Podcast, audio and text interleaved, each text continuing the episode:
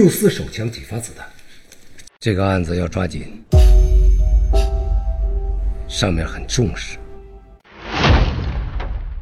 大家好，欢迎收听电影巨变，我是老马，我是阿吴。在开始之前，我先介绍一下，我们电影巨变最近开设了一个新的短节目频道，叫电影巨变 Five Minutes，它是一个单独的播客，大家在小宇宙、喜马拉雅、苹果播客、网易云音乐这些平台都可以搜到。对的，我们这个主打十分钟以内的短节目是尽量做到日更吧。目前已经更新了十期。做短节目不会影响我们原来的长节目。我们今天就是一期长节目，是要来聊一下最近比较重要的两部电影。一部是最近在国内院线上映的《河边的错误》，一部是在今年戛纳获得金棕榈的电影《坠楼死亡的分析》。这两部电影其实还存在一些巧合，都是关于客观真相的模糊。关于现代法律制度的荒诞性这样的电影，那我们先聊一下魏书君的《河边的错误》吧。好啊，我是把《河边的错误》看成是一部心智游戏电影。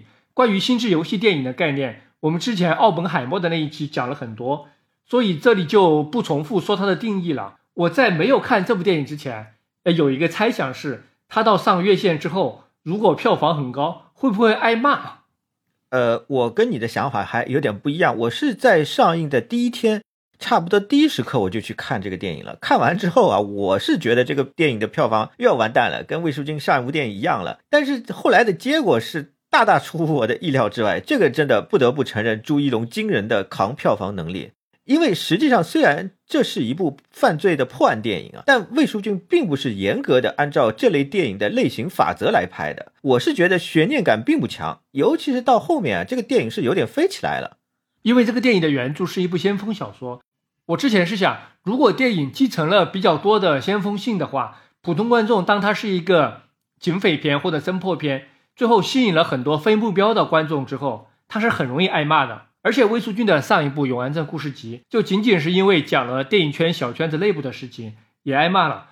观众就觉得你们这些拍电影的破事儿跟我有啥关系？华语电影好不好跟我有啥关系？但是看完《河边的错误》回来，我就明白了，这部片子基本不用担心挨骂。你的意思是？哪怕观众被这个案子给绕晕了，也也不会觉得被玩弄了，不会觉得上当受骗了，反而是有一种不明觉厉的意思，是是是不是这样的？我是觉得，真的觉得自己被绕晕了，完全没有看懂的观众肯定是少数，大部分观众会觉得自己看懂了，所以他即便不喜欢，但是因为基本看懂了，所以不会像之前看那个《地球最后的夜晚》聂隐娘那样愤怒到网上怒打一星，不会出现这种情况。为什么大家会觉得看得懂？呃，是因为魏书君这次完成了一个高难度的操作。我说这个操作是指他拍了一部心智游戏电影，而在这个心智游戏电影的维度上，这部电影百分之九十是诺兰，百分之十是大卫林奇。我解释一下这个意思啊，因为心智游戏电影一般是关于要解开一个谜。那诺兰的电影，它的整个谜语的谜面的设计是非常清晰、有规则的，最后谜底告诉你也是干干净净的，观众不会有任何的疑惑。但是大卫林奇是反过来的，谜语的规则是模糊的，最后的谜底也经常是不确定的。这是大卫林奇。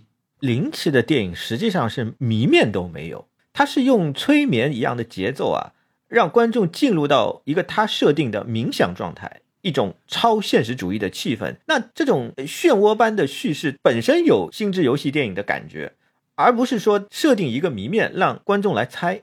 那《河边的错误》的原著小说，不知道大家有没有读过？我打个比方的话，如果有一个关于情节确定性的坐标轴，那诺兰在这一头，林奇就在另外一头。这个小说它是比较靠近大卫林奇这一端的。我并不是说他们的艺术风格像，而是打一个比方。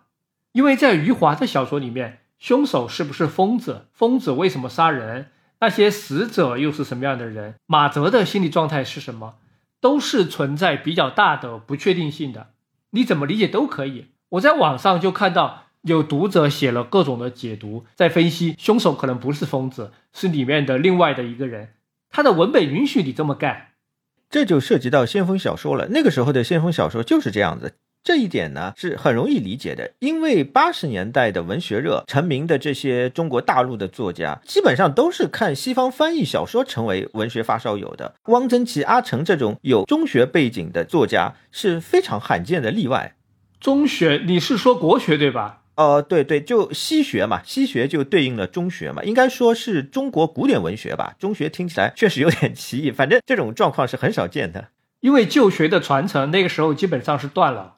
像王安忆就说自我批评过，他说五零后一代的作家是双缺，外语不行，古文也不行。像余华呀，还有孙甘露啊，这两位先锋派作家就特别典型，一位是牙医，还有一位是邮局的邮递员。他们两个在八十年代的时候，就成天在家里面看西方现代派小说，看着看着就入魔了，入魔了就得自己上了，自己也要开始写了。这两个人早年写的小说，真的，如果把他们写的小说的人名地名改成外国人名地名，那绝对就是百分之一百的外国翻译小说，整个语言节奏都是翻译体。莫言就吐槽过这类小说啊，当然啊，莫言不是针对 孙甘露跟余华，他就说这类风格的小说啊，这类作家有个致命的缺陷，就是没法写对白，因为对白这个玩意儿，莫言认为他不是说你整天看外国小说在那儿练笔就能反复练出来的，什么样的角色说什么样的话，这个呢，你得体验生活才能够写得出来。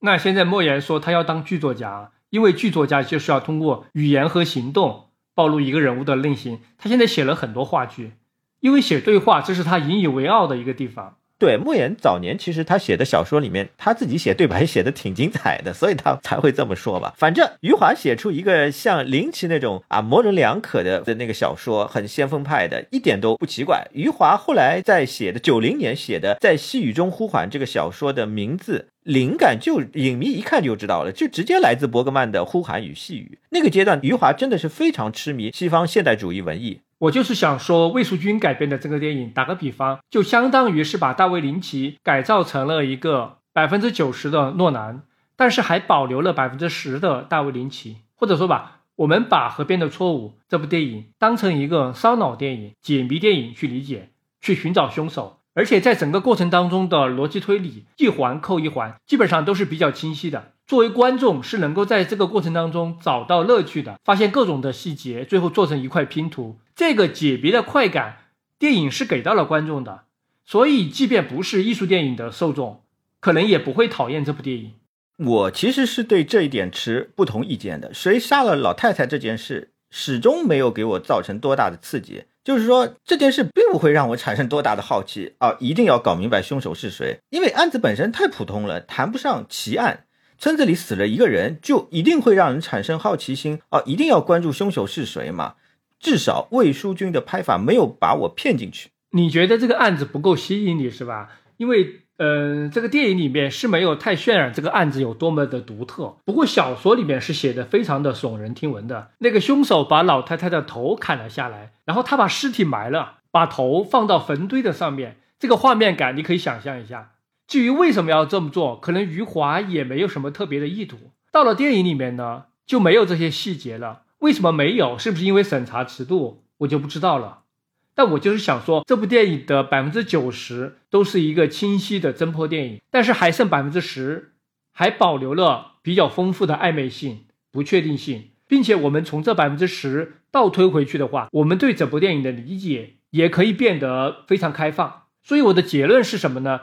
从改编的程度，这部电影还是比较成功的，尤其是它从先锋小说到电影，既保留了原著里面存在主义的那种虚无和危机感。也有类型电影的娱乐性，而且作为一个时代剧吧，它的时代感、写实感也还是不错的。物质层面的年代感，也就是服化道做的不错，这一点我是同意的。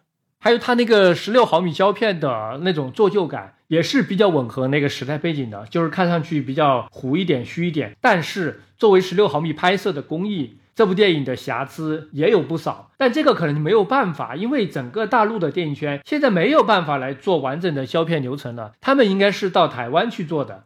另外，我之前在电影巨变的短节目聊了一期，说张艺谋当时要改编这个小说，但是因为他对这个小说表达的内容还是有一些保留态度的，最后没有拍。张艺谋当时的意思是，余华的这个小说是挪用了西方文学里面的一些哲学概念，包括对理性的质疑。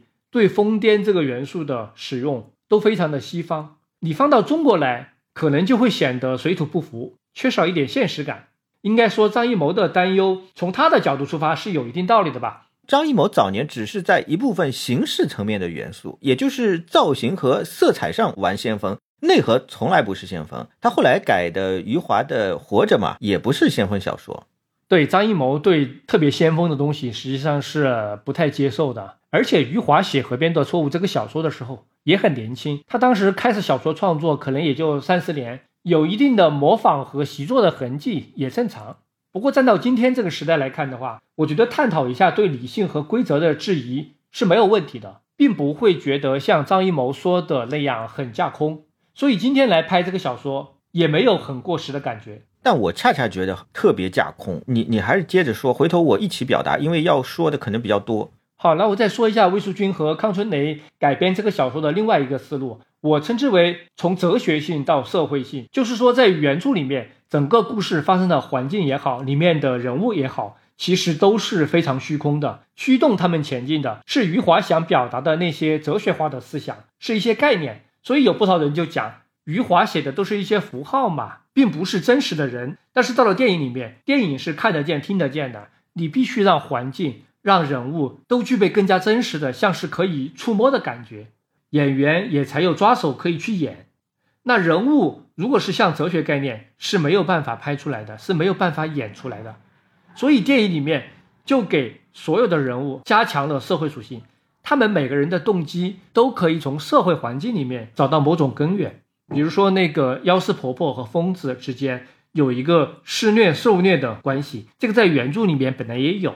不过电影是把它说得更清楚了，还有王红和会计的婚外情受到家人的阻挠，还有理发师是一个异装癖，他之前因为这个坐过牢，他不想被人发现，所以这些人都是社会的边缘人，他们在马泽破案的过程中命币曝光了，活不下去了，这种社会性的角度原著里面是没有的。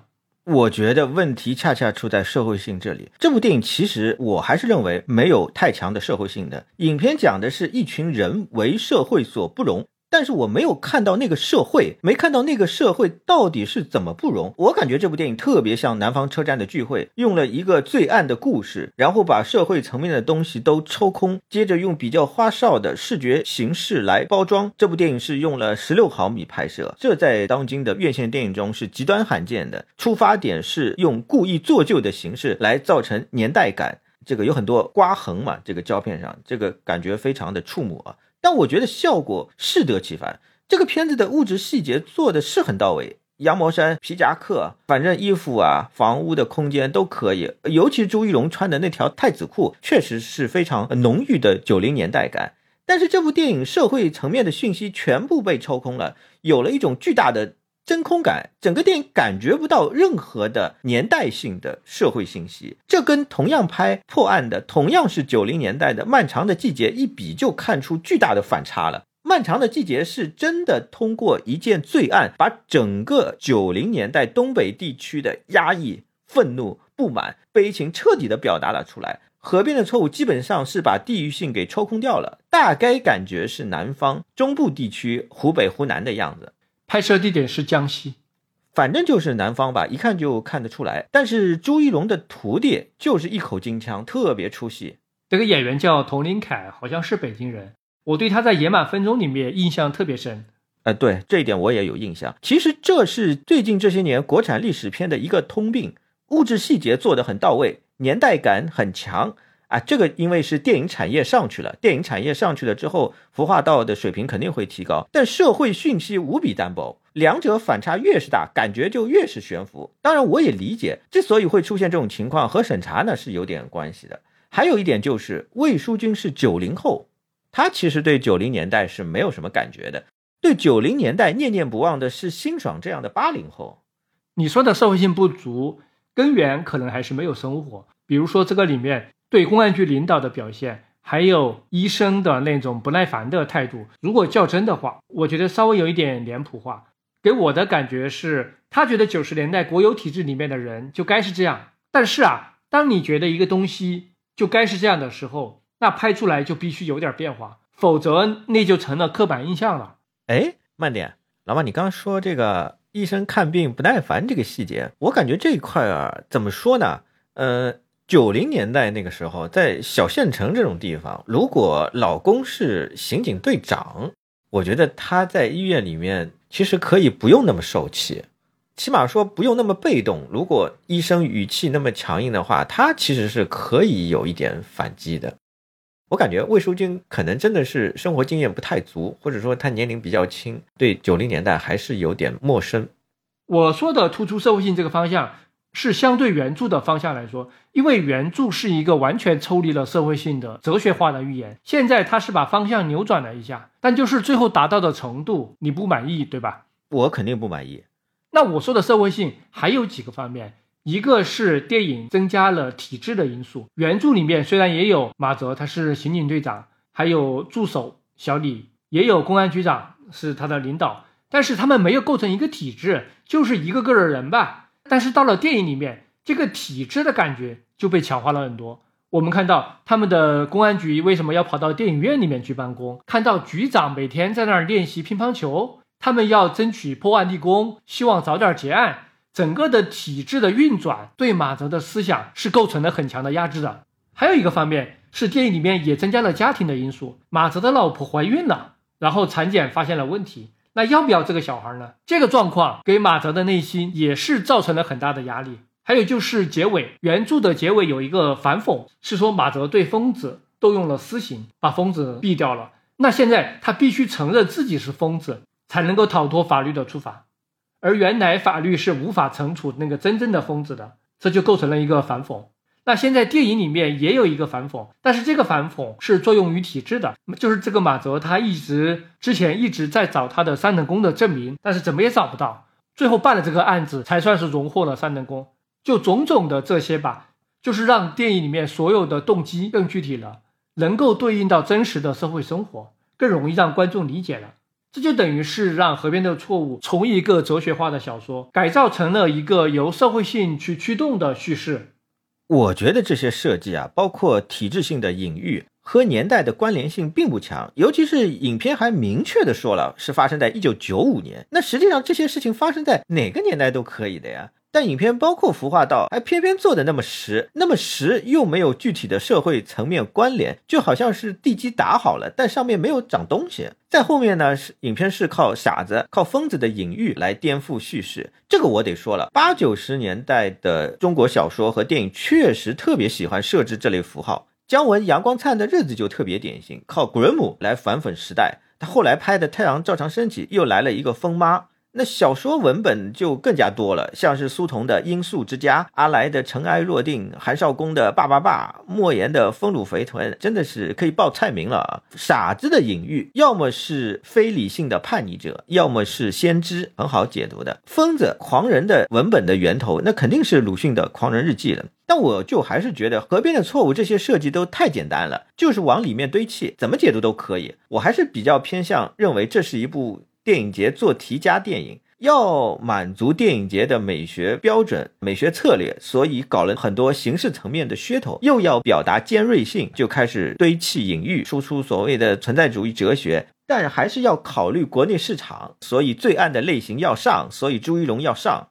你说的隐喻的堆砌感，我同意是有的，像这里面乒乓球的反复出现，你就感觉他是想用这个乒乓球来说点什么。每次都有点故意想引起你的注意那种感觉，所以这个电影和余华的原著某种角度还真的挺像，都是习作感很强的作品。这是一部关于习作的改编习作。其实中国现代主义小说一九二零、一九三零年代就开始有了，施哲存的感觉派小说就非常突出。还有四十年代张爱玲写的那些，比如《封锁》，写城市男女瞬间的一次偶遇性的经验。这些现代主义小说和八零年代先锋派作家写的那些现代主义小说最大的不同是，他们的现代感、他们的现代性是真的从当时魔都这样一座城市的殖民空间生产出来的。而且呢，施哲存、张爱玲的外语都非常好，对西方小说的把握是非常切入体肤的，表达起来也不是翻译体。不过啊，你觉得朱一龙到底怎么样？我指的不单是演技，我觉得朱一龙现在几乎是年轻一代的第一人了。就是三十几岁的这波演员里面，或者放宽一点吧，就是八零年之后出生的，又能扛票房，又有流量，还能演有内心深度的角色，好像真的没有第二个人了。是这样的啊，以前有四小花旦的说法，小燕子、章子怡、周迅、许静蕾。现在我觉得又出现了一个现象，四大小生：朱一龙、四字、张宇、王一博。这四个人里面，朱一龙确实是综合实力最强的，王一博呢，偶像魅力更足一点。演技的发挥，我觉得就要看导演了。需要看导演吗？我觉得王一博的表演发挥，不管在哪个导演手里都很稳定啊。怎么说呢？我就觉得他不是那种很会演的那种演员。我觉得他的表情还是有点僵，主要还是靠导演往他身上扔东西。当然了，他条件确实不错啊，非常有韩国男星的那种腔调。张宇是偏艺术片，装逼犯演法。他但就是能装到很多人买账啊，性张力、性魅力爆棚啊！但无论怎么说，张宇的扛票房能力是差一点的，跟其他几个人相比啊。最近《鹦鹉杀》的票房就非常一般，四字也算是综合型的，但形象魅力比朱一龙差一点。他是叛逆少年演的比较多，朱一龙已经显示出大陆语境下的巨星潜质，形象魅力和演技都旗鼓相当，呃，就看以后怎么发展了。那为什么是这四个人？你这个四个人的人选肯定会有很大争议的。那刘昊然呢？井柏然、雷佳音、胡歌，我随便说几个啊。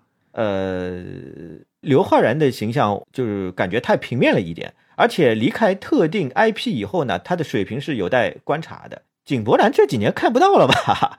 好像没有看到他怎么演电影。雷佳音，雷佳音的年龄虽然比张宇小，但总感觉他怎么老是好像是那种中年人的做派啊。胡歌主要是电视剧比较强，他呢最近几年也在努力的转，想转型转到这个电影咖来，但目前来说还没有看到明显的成绩。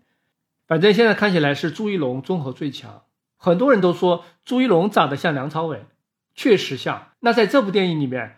我觉得朱一龙身上的梁朝伟有点太多了，刘青云太少了。仅仅针对马泽这个角色，如果他身上的梁朝伟少一点，刘青云多来一点，可能会更好吧。刘青云，我们之前聊香港明星的时候是聊过的，但是很难复制稳加癫狂集中在一个人身上，这是特别特别难的，因为这两个东西是反差的。朱一龙其实是挺稳的，我感觉他身上有比较沉稳的那种气质，但是他在《消失的他》里面。后面展现出来的癫狂状态其实还可以，还蛮到位的。但是要把这两个特质结合起来，是需要更多的经验。最后有个问题，我问你啊，我没有特别清晰的答案，就是关于魏淑君，为什么他会突然成为戛纳特别看好的一个导演？前三部作品都进了，现在已经到了一种关注了，那他下面是不是可以进主竞赛的呢？我承认他拍的不错啊，《野马分鬃》我是挺喜欢的，我记得你也喜欢。但是这一路看下来，我还没有发现他有特别突出的影像风格，或者很独特的表达上的倾向。所以为什么呢？我觉得魏书君的空间调度能力是相当可以的，他这个水平是明显是超过就是他这个年龄段的那些年轻的导演的，明显是甩出一大段的。我觉得是。野马分鬃，它经常是一个镜头里面，通过人物的走位就展现出了人物关系、人物状态的变化。比如影片刚刚开始的时候，在电梯里面，周游和女朋友分手的那场戏，就特别特别典型。哎，那个空间调度真的非常精彩。而且不仅是那场戏吧，反正整个电影的空间调度，我觉得都非常好。就是演员在这个空间里面的活动，构成了那个形式感啊，那个形式感有非常非常强大的一个表现性的张力啊，包括演员的选择嘛。周游的外形就特别适合影片关于理想主义、关于青春冲动的这种表达。那么我们之前也讲过，戛纳一直以来对场面调度是非常非常关注的，这是他认为一个作者性最重要的一个指标啊。不过呢，我觉得这件事也不用太夸大，我倒没有觉得戛纳是特别特别看好魏书君。我觉得戛纳的态度是肯定了你这个年轻导演进入了我们的戛纳的预备的梯队。那魏书君进的是一种关注端演嘛，他并没有像冰口龙介那样直接进主竞赛了，直接进主竞赛了，确实哇，我觉得可以说是特别看好了。这里呢，我觉得就是说，除了调度之外，魏书君还没有能够提供一些别的东西，比如说类似当年科长那样的东西，他还没有。那河边的错误就说这些吧，我们后面来聊一下今年戛纳的金棕榈电影《坠楼死亡》的分析。阿吴，你怎么看这部电影？先说一下总体的看法。我觉得这部电影啊，有意思的地方还真是挺多的。但我先从整体上谈一下鲁斯丁·特里耶这个导演。他目前拍了四部电影，从之前的三部电影来看，他确实算得上是一位女性主义导演。法国著名女导演不少，但不一定是女性主义导演，像克莱尔·德尼就不是。你觉得德尼不算？以今天的标准啊，如果就是说必须处理非常尖锐的前沿的性别议题才能算的话，他的作品那确实不太算。不过他这个人的身上还是有很强的女性主义的特征的。德尼最关心的是殖民、后殖民、种族议题，他还特别喜欢拍摄黑人的男性身体。今天法国范围内比较重要的女性主义导演，老一代的那就是凯瑟琳·布雷亚。香特尔·阿克曼这两位当然是法国女性主义电影的最经典的代表人物了，尤其是阿克曼的《让娜·迪尔曼》，这毫无疑问是影史最重要的女性主义电影之一。前阵子吧，视语厅影史榜单最佳嘛，就是这个《让娜·迪尔曼》第一名嘛。对，这里特别说一句啊，这个阿克曼虽然是比利时人，但他呢是长期在法国工作的，算到法国电影这个范畴里面是肯定没问题的。还有，不能忘了阿涅斯·瓦尔达呀，五至七十的克莱奥是被当做女性主义电影教材来用的。对，还有年轻一代的瑟琳·席安玛、茱莉亚·迪库尔诺，包括我们今天聊的茹斯汀·特里耶，这几个比较突出。特里耶是很关注女性的生存处境，但关心生存处境并不是他作品的全部，他不是那种拍维权电影的女性导演。关于这个，他在采访里面还专门强调过。他说啊，自己绝对是一个女权主义者，他对这个标签是非常认同的。但是他也说，在创作的时候，他是绝对不会奔着这个标签来的，不是说非得让自己的电影从头到尾都符合女权主义的标准。拍电影肯定不能够按照某个政治理念去拍，而且这其实也是法国女性主义很重要的一个特点，她们通常都不会简单的表达一种抗争的态度就完事儿了。其实他的创作里面是有这样的例子的，我举一个啊，举一个例子，就是在特里耶的第二部作品《维多利亚》里面，女主角是一个律师，她接了一个男性攻击女性的案子，那个男性刚好又是这个女主角的朋友，案件的真相到底是怎样的？观众一开始并不知道，但是在 Me Too 运动的语境下，大家都认同的一个倾向是，就是在双方都没有绝对证据的情况下，各说各话。这个时候，大家应该更多的同情女性，要倾向于相信女性的指控。我们在现实中基本是这么处理的，但是这个片子就恰恰颠覆了这个逻辑。他最后告诉我们，那个指控的女性撒谎了。最后法庭的判决是支持了那个男的。我觉得特里耶的思路很清楚，他不要拍那种概念化的群体女性，而是要拍个体化的女性。特里耶其实，在很多场合他都强调过，他支持 Me Too 运动，但是他还是拍了这么一个似乎是削弱 Me Too 立场的情节。什么意思呢？就是即便我们认为一个导演是女性主义导演的时候，也不能僵化的、标签化的去理解他电影里面的每一个情节安排和表达。作为导演，最重要的还是表现生活本身所具有的那种真实的复杂性。这其实是艺术创作最基本的一个信条啊。特里耶比较突出的是，他是关心女性的欲望、抉择、感知，在这个过程中还有很多形而上的关于虚构与真相的讨论，这显示出法国女性主义电影的鲜明特色。他电影中的女性角色呢，不属于底层的女性，而是来自中上层，心理医生、作家、律师、记者、导演，哎，他就基本上是这些身份。他尤其偏爱作家和律师这两个身份。作家呢，可以发展他喜欢的虚构与现实的主题；与律师有关的法庭戏呢，可以发展他另外一个很热衷的评判的主题。我觉得特里耶的几部电影都是关于女性在社会生活当中所面临的困境是什么，以及怎么摆脱各种各样的困境。那描写女性困境的电影也是当下的一个热点，在好莱坞、欧洲，也包括东亚，也包括华语电影。对内地电影现在都在处理这方面的议题，消失的她不就是吗？不过这个是纯直男视角，这个大家都已经讨论过了，就不提了。那从女性自身出发的也不少，前几年的像嘉年华，这两年也有汉南夏日、水边维纳斯，这都是平遥出来的，都还比较突出。只不过你会发现，国内创作者的视角和国际上的女性电影，那还是完全不一样的。呃，考虑的问题不一样，关键是试点是完全不一样的。中国的女性主义发展本来也和西方世界的女性主义运动有很多本质性的区别。试点很重要。那特里耶在现在的这个潮流里面，它是占据了一个相当独特的试点，而且它的这个试点，我有一个笼统的感受是，它一方面是来源于法国自身的女性主义传统，但也不仅仅是法国的女性主义，因为特里耶对法国的女性主义发展，他有很大的批评的。就在他看来，当下的法国的女性主义思潮已经落后了，所以他也从英美的女性主义思想里面汲取了一些东西。法国人和美国人在女权这个问题上分歧非常大。对，国内有时候会笼统的归到一个欧美女权或者是西方左派这样的一个标签下，但是法国和美国他们的分歧是很大的，他们可能根本就不认为自己和对方可以放到一起。这个我们可以后面再来聊。我们先来说一下《坠楼》这部电影。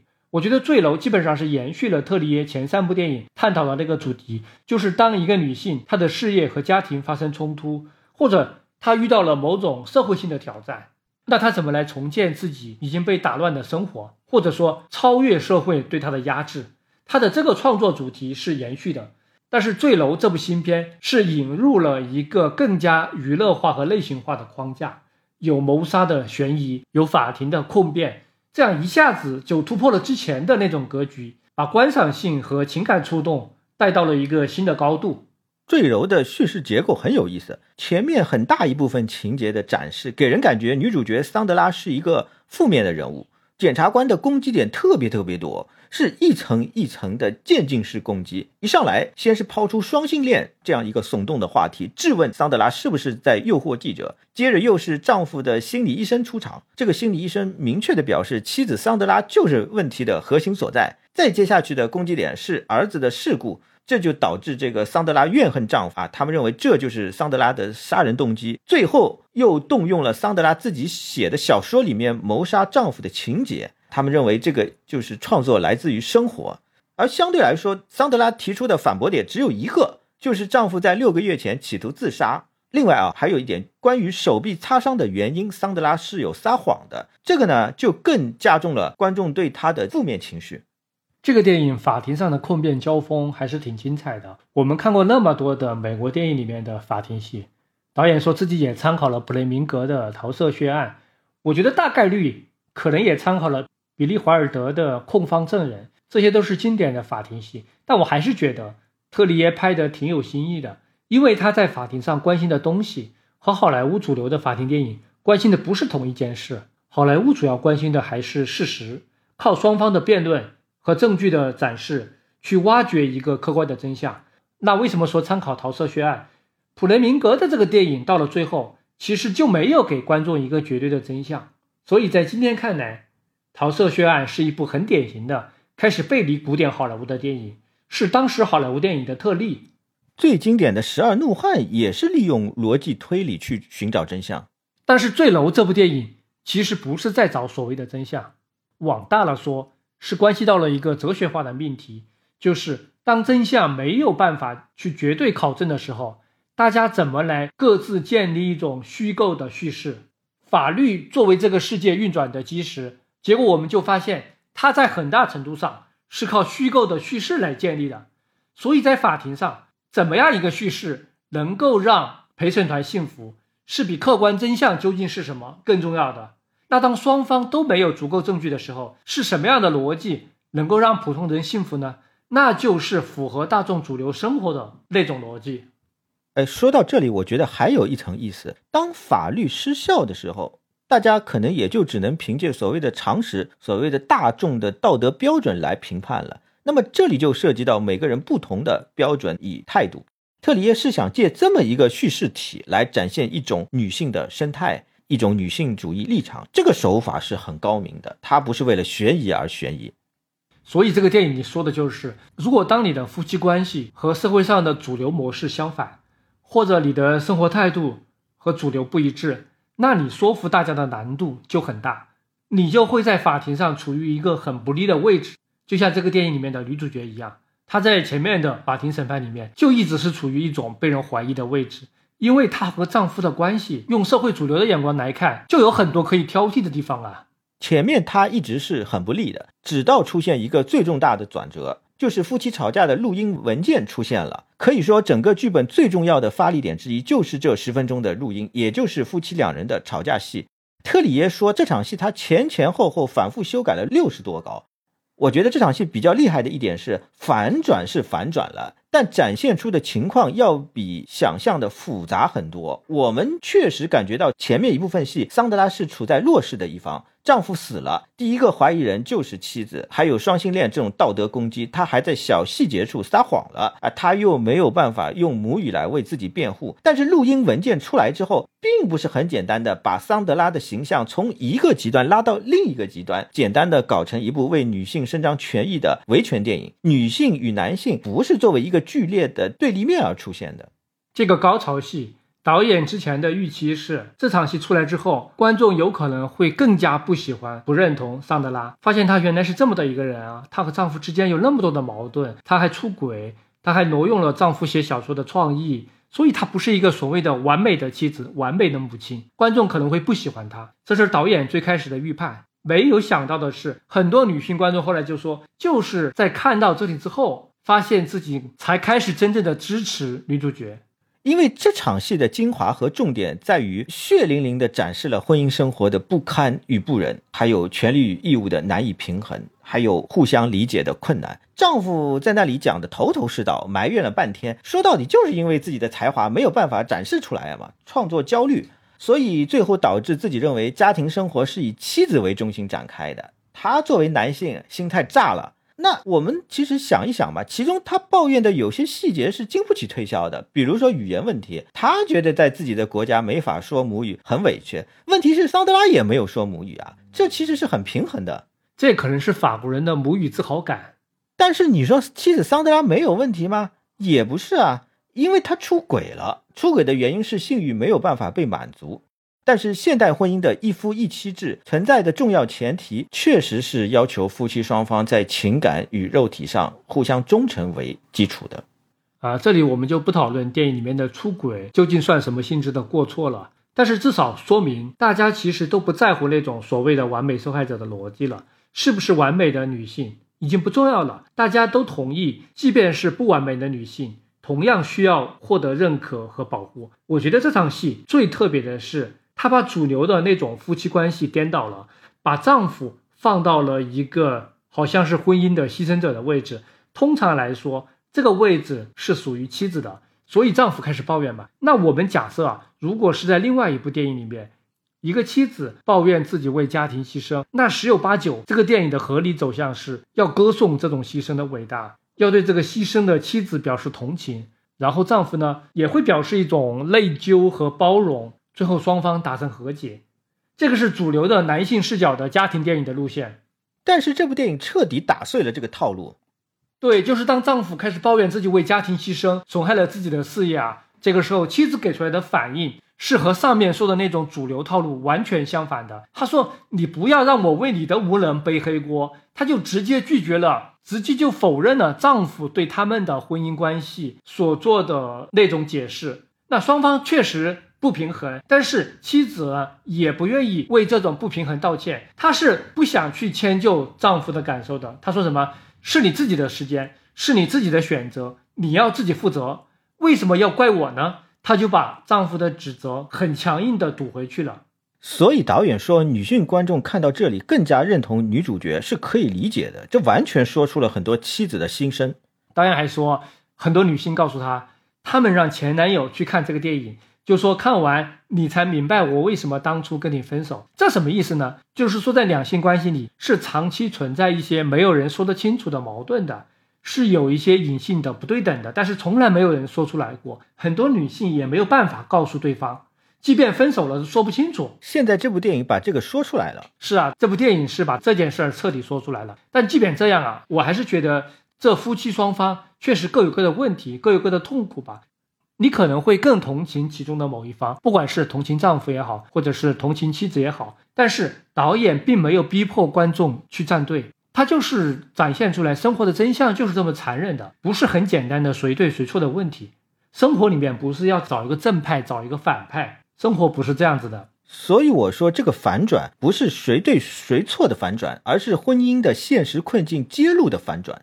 不过我还是看到是一些女性观众反而不理解，说导演你作为一个女权主义者，怎么没有拍一部女性是弱者被欺负的电影呢？毕竟这个才是社会上更普遍的真相啊！我们需要把这个真相更多的展示出来，对不对？这个说法当然有道理，我觉得是这样。社会上不是只有一种女性。有弱势的，也有比较强势的。特里耶这部电影拍的就是一个女性，哪怕在家庭关系里，她是一个强者，但是在社会制度的层面，她仍然被不公正的对待。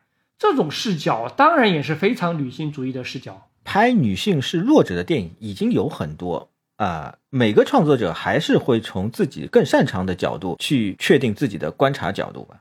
其实特里耶上一部《西比勒》。也被反向质疑过，因为希比勒说的是几个事业成功的职业女性，但是身上都隐藏着很多不为人知的脆弱面，就有人质疑，嗯，你为什么要展示女性的脆弱面呢？特里耶就说，因为过去的电影总是在强大的男性身上发掘缺点，因为缺点也可以让他更可爱、更有魅力。他举了一个例子，《广告狂人》里面主角就是这样子的，所以他是希望来创造更立体的女性形象，比如说。强大但是也存在弱点的女性，这样来丰富电影里面的女性形象，这个是他理解的女性主义。我结合他目前四部作品来看，他电影里面的女性从来都不是完美的女性，她是在尽可能的呈现一种复杂的生活面貌。就算他看上去是强者吧，其实归根结底都是普通人。那聊到这里，说了那么多优点啊，我也想说一下对《坠楼》这个电影不满意的地方。因为涉及到婚姻生活的主题，那必然是会和英格玛·伯格曼的名作《婚姻生活》比较了。这个肯定是最经典的婚姻题材电影哦。还有一部被提到最多的好莱坞的克莱默夫妇。哎，对，我觉得《坠楼》这个电影把婚姻的悲剧一面血淋淋揭示出来后，让我感觉不过瘾的地方是，其实这对夫妻之间已经没有爱了。这是和伯格曼婚姻生活的一个本质性区别。伯格曼婚姻生活里的这对男女一直是不断的撕扯、冲突、各自攻击、互相折磨。但是非常非常关键的一点是，两人其实都彼此爱着对方，恨对方是因为爱着对方。爱与恨是血肉连为一体的，无法分离的。但两个人就是没有办法生活在一起，但也没有办法离开对方。伯格曼设定的这个超级悖论的关系实质，我觉得真的是说透了婚姻生活的一切。婚姻不能够没有爱，但不能只有爱，必须有各种妥协、忍让啊、迁就啊，必须有忠诚、有忠贞。但也正是婚姻，才能够把两性之间爱与恨的纠缠推到这么一个极致的无法退出、也无法继续下去的这么一个状态。这个有点像中国人说的“欢喜冤家”，对，就是这个意思。有飞蛾投火的激情。又有心如死灰的绝望，这两个状态是同时存在的。哇，等一下，你今天讲了一个金句，刚才真的是一个金句，真的吗？好吧，我自己不觉得啊。《坠楼》这个电影从头到尾没有让我感觉到夫妻双方有爱意的一面，提都没有提过，双方之间只有恨，这个日子没法过了。但为了孩子就将就将就。从这个角度来说，影片对于婚姻生活、夫妻关系的讨论是有欠厚度的。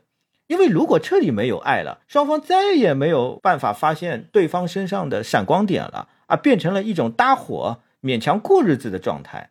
那再后来，这种状态也没有办法维系下去了，那这个婚姻就确实没有存续下去的必要了。这个事情就会变得相对简单容易处理了嘛？可以离婚。不过这部电影似乎没有把离婚这个选项放进来。对，难就难在爱着对方，却没有办法一起生活，要一起承受婚姻所带来的各种制约。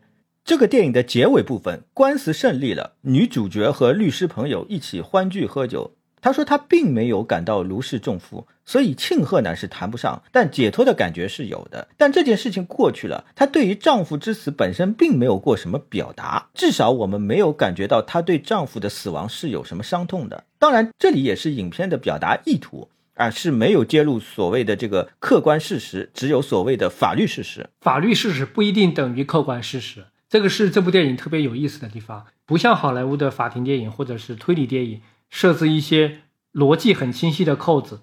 让一个事件推动下一个事件，那么的类型化，最后找到一个真相。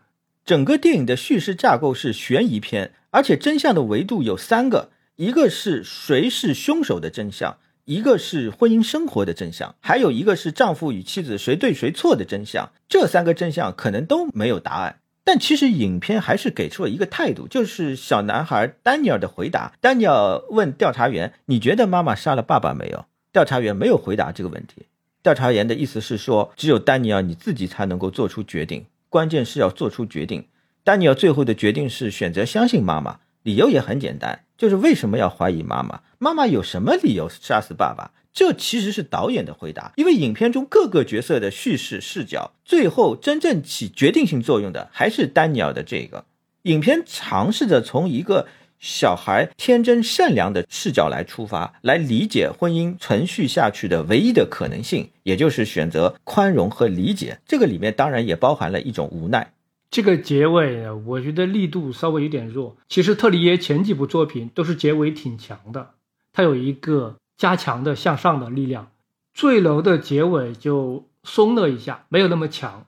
也是从这个角度来说，特里耶的四部作品，我最喜欢的其实是他的第一部作品《索尔菲雷诺之战》。这部电影讲当记者的女主角跟她的前夫之间的斗争。她的前夫是个暴躁男，为了探视孩子，像疯狗一样在那里纠缠。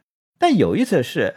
影片的结尾来了一个反转，暴躁的前夫如偿所愿了，看到孩子了，一下子就安静下来了。这对男女的关系突然一下子缓和过来了，立刻变成了非常亲密的朋友。这个转折非常有意思啊！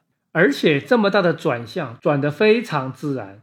其实影片的用意是很明确的，两人之前的婚姻肯定也是因为个性问题，尤其是男方的性格问题，导致没有办法相处下去而完蛋了。但之所以看望望孩子，冲突解决了之后立刻缓和下来，变得如此亲密，呃，就是因为两人之间还是有那种说不清楚的感觉在。关于处女座《索尔菲雷诺之战》，我再补充几句：这部片子拍得很粗糙，但是也很巧妙，它是把纪录片的素材和剧情片结合起来了。因为特里耶的影片风格是受卡萨维蒂斯影响很大的。特里耶是做了一个很巧妙的社会运动和家庭冲突同构化的处理，而且涉及到一个人和人之间好像理性的沟通是不可能的这样一个命题。在社会政治的大层面是这样，在家庭微观层面也是这样。里面所有的人都没有来由的大吼大叫，把一件小事儿层层升级，最后恶化成一个巨大的冲突。小到家庭琐事，大到国内政治和国际事务，都是这样。他其实说的也是这个，我们还可以顺着这个说一下特里耶的其他作品，就是他特别关注虚构和现实之间的关系，关注王尔德式的命题，是艺术模仿生活还是生活模仿艺术？这一点在希比勒这个电影中就特别明显，现实和虚构。这两股力量不断的在纠缠，最后搞不清楚是谁战胜了谁，边界被渐渐的抹去了。某个角度来看，坠楼展现的也是虚构的力量。在寻找真相的时候，检察官、证人、辩护律师、媒体，还有妻子，还有孩子，都给出了自己虚构的版本。特里也想说的就是，当你的生活一团混乱的时候，是可以通过虚构的故事来重建生活的。虚构有这种力量。坠楼和西比勒还有一个共同点。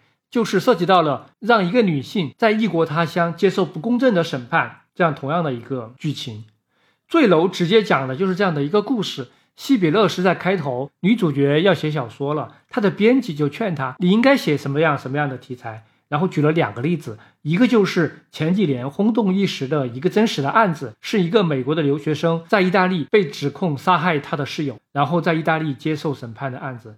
编辑就说：“这个才是好的女性题材，你得写这个呀。”但是在希比勒里面并没有写这样的一个故事，而是到了后来，果然我们发现导演自己的下一部作品用了这个创意。在希比勒里面，女主角可能也受到了这个建议的影响，才去搜集女演员的故事，但后来她还是摆脱了这个。对，说到生活和虚构的关系，明显是特里耶一贯的主题。我觉得这个是跟他的个人生活是有很大的关系的。特里耶的男朋友也是一个电影人，是导演、编剧、演员都当过。他是特里耶的合作者，帮他写剧本，在他的电影里面演了很多角色。第一部作品里面那个前夫的所谓的律师那个朋友，就是她老公演的。而且特里耶和她男朋友的女儿一直在她的前三部电影里面演女儿，在电影里面一步一步的长大，一开始是一个小婴儿，后来变成一个小女孩，对吧？这个就有很强的自传性，和导演自己的生活高度相似。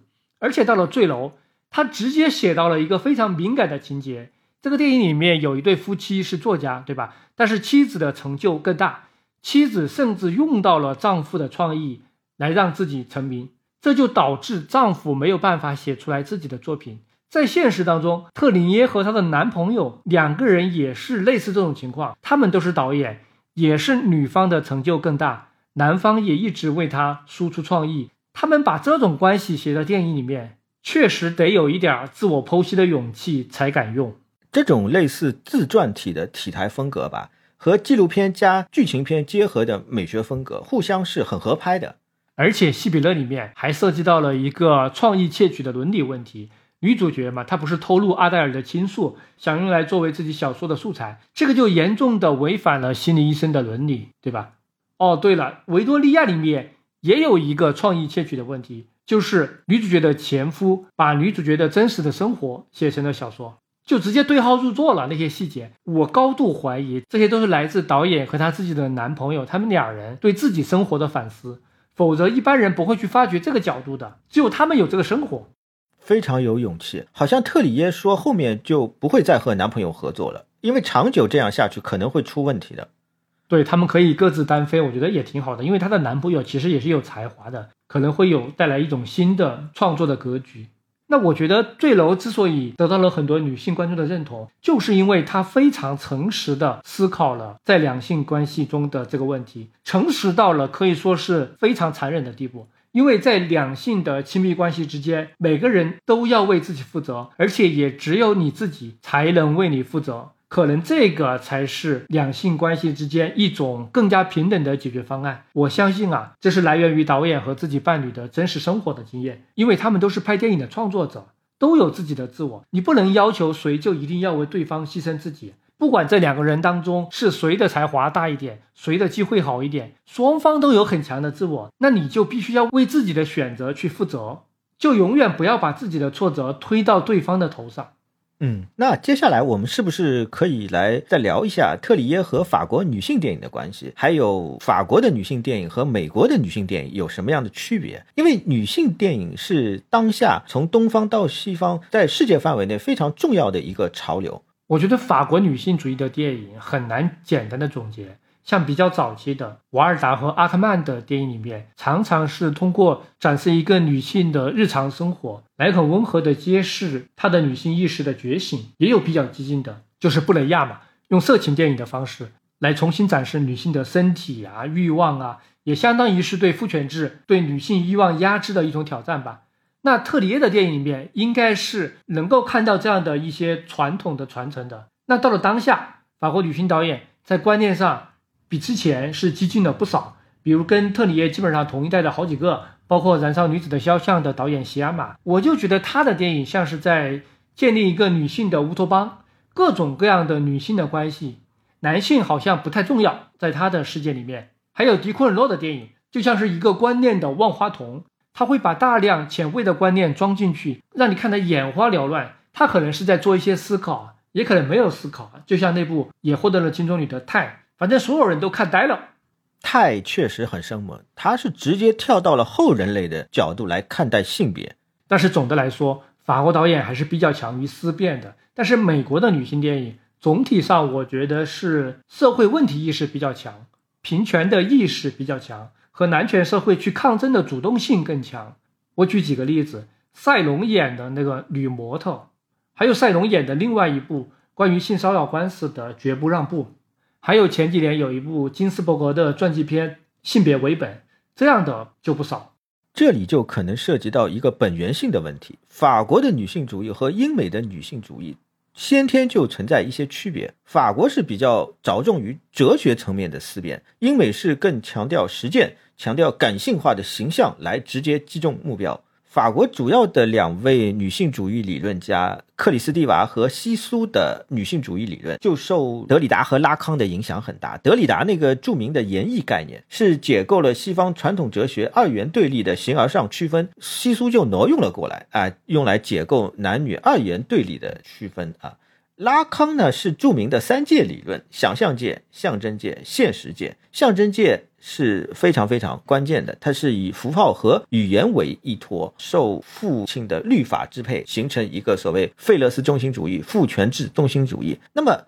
克里斯蒂娃就把这套三界理论拿过来，他是主张回到想象界，想象界就是前厄狄浦斯阶段，这个阶段是孩子与母体尚未分离，两性性别没有确认的这样的一个阶段，这就代表了法国女性主义非常重要的一个特色。我们刚才说到特里耶一直关注虚构和现实之间的关系，源头可能就来自这里。法国和美国在女性主义的发展上，为什么走的是两条路？主要是来源于这两个国家完全不同的文化传统和政治现实。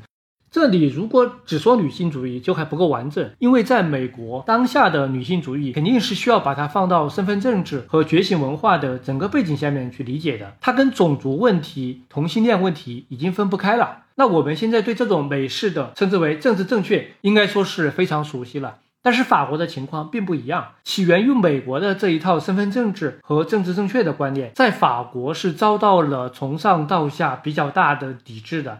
从总统马克龙到知识界到民间，反对的声音很大。当然，也有不少人是认同的，都有。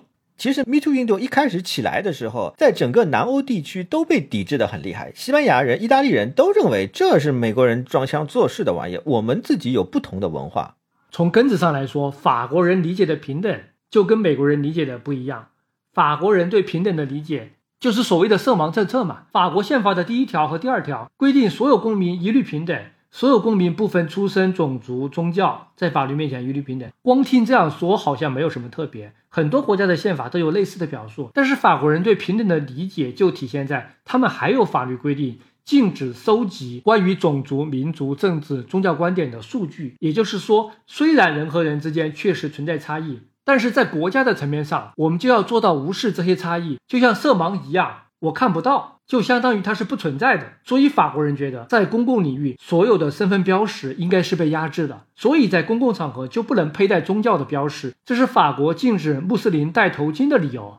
但是美国的平权。或者说，美国由左派主导的平权就不是法国这样的。美国的左派就认为，应当优待历史上被排斥过的群体，比如说少数族裔或者妇女，因为他认为这样才是真正的公平。你看，美国和法国的想法是不一样的。那对于这两个国家的这种差异，有人就总结说，一个是过分强调了内部的分歧，另一个是否认和压制了内部的分歧。我们作为既不是美国人，也不是法国人，其实也没有立场，没有资格去评判他们到底哪种做法更有道理。更何况在他们国家内部，现在也存在很大的争议，所以这个事情是没有结论的。美国主要是移民国家，还有长期以来的这个黑人白人斗争的问题，到最后就斗争成这样的一个格局。法国社会呢是精英色彩比较浓烈，法国主要考虑的是穆斯林移民的同化问题，它的问题不一样，解决方法肯定也不一样。而且刚才说了平等啊，那说一下自由。法国人对自由的理解也跟美国人不太一样。一个典型的例子就是二零一五年查理周刊事件出来之后，法国的媒体还有欧洲的很多媒体，也有很多网友都站出来说：“我也是查理。”是用这种方式表达对言论自由的支持。但是美国的很多左派媒体，比如《纽约时报》，就唱反调，说我不是查理，因为美国的左派会认为冒犯别人的宗教信仰是不对的，在美国这就很难行得通。但是法国人就好像觉得一定程度的冒犯是没有问题的，至少法国人对于冒犯的容忍度比美国人要高，而且法国人推崇的自由吧，一直是有一点强调那种冲突和混乱状态下的自由。我感觉这可能是从大革命时代传下来的民族 DNA。那法国人追求这种冲突下的自由，也是延伸到了两性关系的领域，所以法国人就觉得两性之间存在一些混乱的灰色地带啊，好像也没有问题啊。这个灰色地带就涉及到那封公开信了。这个公开信就是凯瑟琳·德纳福和一百多位法国娱乐界、学术界的知名女性啊，在《世界报》发表的。它这个标题是我们捍卫被纠缠的自由和性爱的自由。德纳福他们呢，主要是认为迷途运动已经过度了，已经变成了极权政治。但是呢，特里耶和这些传统法国人还不一样。他是非常支持迷途运动的。就在这个月，他接受《纽约客》专访的时候，他还说，迷途运动在法国基本上是失败的，非常的惋惜啊。法国很多人反对迷途，主要有两个核心的原因，一个呢是法国这个国家啊，历来是男权崇拜，有比较严重的军人崇拜的倾向。拿破仑、戴高乐都是国家最高的英雄。对法国人来说，公共生活就等于男性，女性是等于私人生活的。还有一个比较重要的原因，就是法国人说的这个风流韵事的这个传统，或者说诱惑的传统，诱惑的艺术。在这种诱惑的大传统之下，法国人就特别迷恋触碰男女的灰色地带，并且在法国也有这样的普遍的一个传统的观念：男人拥有的女人越多，男人味就越强啊！就所谓的拉丁情人。德纳福他们那一代人还经历了六零年代的性解放、性自由运动，所以对这个就更加的敏感了。还有一个小原因，我理解的小原因就是天主教国家呢，历来是比较重视感官享受的，他们对清教徒国家这种墨守成规的礼节是非常非常反感的。你提到德拉福，首先他自己确实也是法国著名的女权主义者。七十年代，她是最早签署波伏娃的那个保卫堕胎权的宣言的女性之一。从历史分期来说，她应该是属于第二代女性主义浪潮的代表人物，也就是波伏娃的那一代。那一代的女权主义者并不太强调和男性去直接发生对抗，他们和后来的一代人是有一些分歧的。那对于德纳福的发生，应该说在法国存在两种观点：一种认为他们属于上一代陈旧的女权主义，已经跟不上新的时代了；另一种观点认为这个就不是代际分歧，这个属于意识形态的分歧。因为传统的法国女权主义者就认为。美式的女权主义包含了更多的左翼色彩，里面包含的道德秩序过于严格了，这个跟法国人对自由的理解是不一样的，所以他们反对这个。但是后来德纳福被严重批评之后，也公开道歉了。这里面的主要原因呢，还是因为德纳福本人是位高权重的，他是上流阶层的人，他是真的没有经历过受害者的那种痛楚。没有那种切身之痛。法国的问题也是很严重的，并不是所有人都认同和享受那个所谓的灰色地带的。法国有很多著名的人士后来都被起诉了，像是在法国家喻户晓的主持人帕特里克·达沃尔，他就被起诉了。知识界的精英人士也是有相当多旗帜鲜明的支持 Me Too 运动的。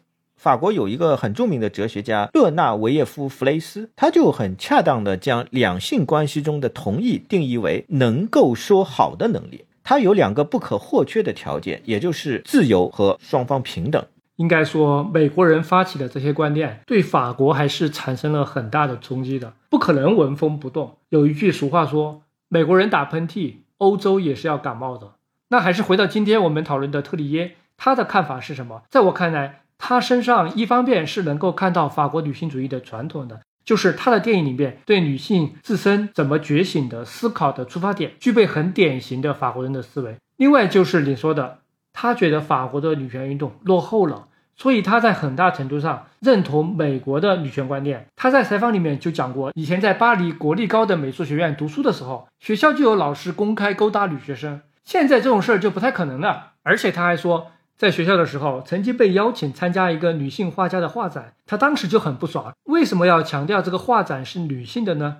难道去掉女性这个身份，他就不够资格举办画展吗？而且特里耶也非常支持五十五十运动，这个五十五十运动是希望在电影产业做到性别平等、用工平等的，像瑟琳喜安玛、雷亚塞杜都是这个运动的支持者。刚才讲，呃，法国人反对 Me Too 啊，有两个核心原因啊。我这里还要讲一个，是法国人确实对艺术这件事特别重视。二零零九年，波兰斯基在瑞士被捕后，美国媒体又开始狂轰滥炸了。《纽约时报》就有文章嘲笑法国人说，在法国人看来，一名导演只要拍出了《公民凯恩》这样的作品，就可以从事任何违法犯罪活动，也不会获刑。波兰斯基后来是因为引渡问题没有被遣返美国。到今天为止啊，波兰斯基。德帕迪约、吕克贝松这些受性侵指控的导演、演员，在法国名声没有受到任何影响。布兰斯基甚至在2020年凭借《我控诉》还拿了凯撒奖最佳导演奖，这就引发了女演员阿黛拉·哈内尔的强烈抗议。她当时是一边退场一边高喊“恋童癖万岁，恋童癖真棒”。当时典礼上就是这个燃烧女子的肖像，整个剧组的成员都在做嘛，后来就全部都退席了嘛。这还没完。法国电影界现在越来越成为好莱坞难民的避难所。今年戛纳电影节的开幕片选的是遭受家暴指控的约翰尼·德普的《杜巴里伯爵夫人》，记者就不买账了。记者就问福茂：“这怎么回事？”福茂说：“我不知道，我也不关心。”伍迪·艾伦是干脆拍起了法语电影。出现这种分歧的原因还在于法国人对来自于美国的取消文化，也就是 cancel culture，是完全不感冒的。取消文化我们也不陌生。就是一个艺人犯了事儿之后，出品方或者公众会抵制这个艺人。但是我必须说，美国的取消文化和中国的封杀在本质上是完全不一样的，这两者不能够混为一谈，因为取消和封杀两者的权利来源是完全不同的。女权运动也是一样的，制约中国女权运动发展的根本性原因和西方是不一样的。那取消文化进入到法国后，法国人是有很大的抵制的，但是客观来说，法国人并不是铁板一块。一些法国人的传统观念也在动摇。你提到的那些抗议的声音也获得了很多人的支持。时代始终是变化的。对于法国和美国之间关于女性主义、政治正确的这种分歧，那能简单的说美国人更进步，法国人更加保守或者说落后吗？我是真的不知道。美国有一个作家，他模仿丘吉尔的名言说了一句话，就是如果你全盘接受了觉醒文化和身份政治，说明你没有头脑；但是如果你对此完全无动于衷，那你没有心。这个作家还认为，每个国家的政治文化传统确实不一样。那怎么办？那就让各种观念彼此竞争吧。那就尽可能的凝聚整个社会的共识，来寻找方向，就这么回事吧。另外还有一点也可以提一下，就是在法国电影的这个学术界，女性主义电影理论是几乎被忽视的。一直以来都是英语国家的研究人士在搞女性主义电影理论，虽然他们使用的理论大多是法国理论，包括了符号学、精神分析，还有福柯的理论啊。最后，我想说一下金棕榈的问题吧。我一直想说，夸张一点，全世界各行各业的奖项最不值钱的就是电影奖，金棕榈也不例外。这里面的问题不是说某部电影获得金棕榈奖合理不合理，我也完全不是针对《坠楼》这部电影的。错过某个杰作，这个问题其实在各行各业的评奖都会存在，诺贝尔文学奖也不例外。历史上错过诺贝尔奖大牌作家太多了，不少获奖作家他这个水平呀也很难令人信服。问题是在评奖机制。评奖人是否真的具备评判电影的资质，这一点很关键呀。在这一点上，诺贝尔文学奖的争议是比较小的。就算是有争议，那最多就是换一批专家再来嘛。它机制本身是没有问题的。也就是说，找一批研究文学的专家来评奖，就该这么操作。但是电影的情况不是这样的。电影评奖其实有点像同行评议，所有电影节。包括奥斯卡这样的年度奖项，基本上都是找从业人员，就是导演、演员、各个工种的电影从业人员来评。从业人员评有两个问题，这里面相当多的人对电影真的不是非常专业，尤其是对艺术电影，或者即便专业，但因为工作忙碌的原因，他们看片量实在是不够，对最新的电影发展趋势、国际潮流很不了解。我说的这个同行评议，它跟诺贝尔科学奖，也就是物理学奖、化学奖的同行评议还不太一样。因为搞学术的、搞科学的，至少你必须对自己所属的那个细分领域非常熟悉，你知道每一个同行在研究什么。但是电影圈说实话做不到，电影圈不是这样子的。很多演员一年到头都在组里面拍戏，他一年下来是看不了几部电影的。所以同行并不是真的那么了解同行。但是我觉得这个是因为。电影本身和文学还有其他行业不一样，它有很强的产业属性，所以电影的评奖，它的本质是行业内部的一次利益分割，包括它是对艺术电影来起到宣传的作用。所以你如果真的找一堆研究电影的专家来评奖，它可能不符合产业的逻辑。我觉得理论上电影节的评委会。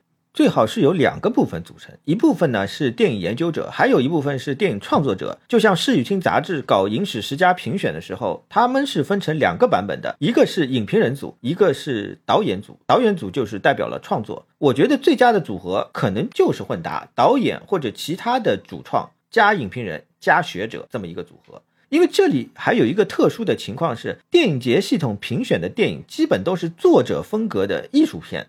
这和奥斯卡奖评选的对象有很大的区别啊！我们不能说奥斯卡奖是纯商业片，对吧？但是非艺术片是很需要照顾公众口味的，而艺术片的流通、发行，最后进入影史成为经典，其实和公众口味关系不大。这点可能很多人都忽视了。